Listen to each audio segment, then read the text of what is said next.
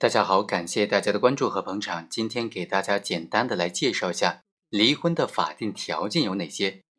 在夫妻双方符合哪些条件的时候呢，就应当离婚，就应当判决离婚；在符合哪些条件的时候呢，就应当不准离婚呢？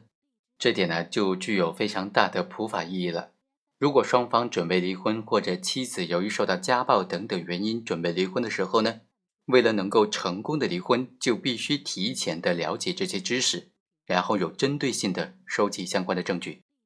好，我给大家简单的介绍一下。根据婚姻法第三十二条的规定呢，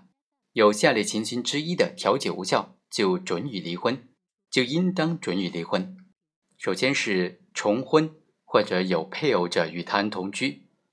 第二，实施家庭暴力或者虐待遗弃家庭成员的。第三，有赌博、吸毒等等恶习屡教不改的；第四，因为感情不和分居满两年的；第五，其他导致夫妻感情破裂的情形。如果说一方被宣告失踪了，另外一方提出离婚诉讼，那么法院也应当判处准予离婚。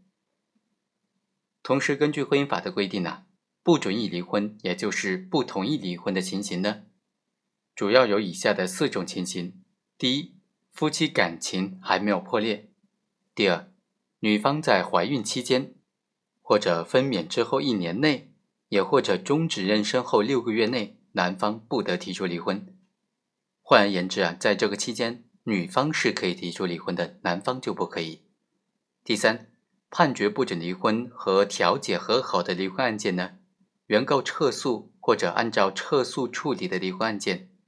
没有新的情况，没有新的理由，原告在六个月之内又起诉离婚的话，那么就不予受理了。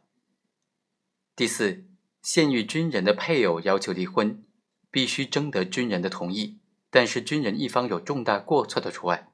也就是对于军人婚姻的对于军婚的特别的保护。好，以上就是本期的全部内容，我们下期再会。